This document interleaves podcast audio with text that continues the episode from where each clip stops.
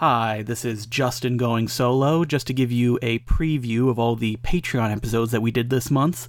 First up, we have our discussion about Mister Arkadin, the Orson Welles film. A really insane auteurist. What you'll say is Mister Arkadin is by definition better than Citizen Kane because it's a further progression, which yeah. I don't actually believe. No, I know, I know. But, and maybe I'm not doing justice to the argument. I am, though. You are. Yeah. They're pretty flimsy-ass arguments. Yeah. yeah. Before I sound like I'm uh, beating up on Mister Arkadin, I do like this movie. It is, and this is uh, Will's own words, the greatest uh, Puerto Rico Roger Corman film ever made. Secondly, we have our discussion about Adam Sandler's That's My Boy, which we talked about in terms of being his one hundred twenty Days of Sodom. This is the one that took it too far. This is like his Monsieur Verdoux. Yeah, do you think that, that like the director, Sean Anders, do you think he's like, I just want to tank Adam Sandler's career. I want to push this so fucking far that Adam Sandler could never make a comedy like this ever again. I mean, I genuinely do think Adam Sandler should have stopped after this. Oh, could this, you? This is it to it. Could you imagine Adam Sandler is like, I don't want to make any movies like this anymore. Like, please don't make me. Yeah. Like, I'm just going to do this. This is something that you would expect someone like Will Forte to make. Thirdly, we watch Cannon Films' production of Jean-Luc Godard's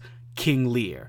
And whoa, boy. There's a scene where there's a fire and somebody keeps putting their hand in it. That's really like me and you, Will. We continually watch this movie hoping for something that's not there. It's just going to hurt us. Whoever's putting the hand in the fire, I can just imagine them Godard being like, being like, whatever you say, Mister Godard. Yeah, sure, yeah, this is good, I'm good. And finally, we tried to right a wrong by doing another episode about Lucio Fulci, the Italian master of gore and surrealism himself.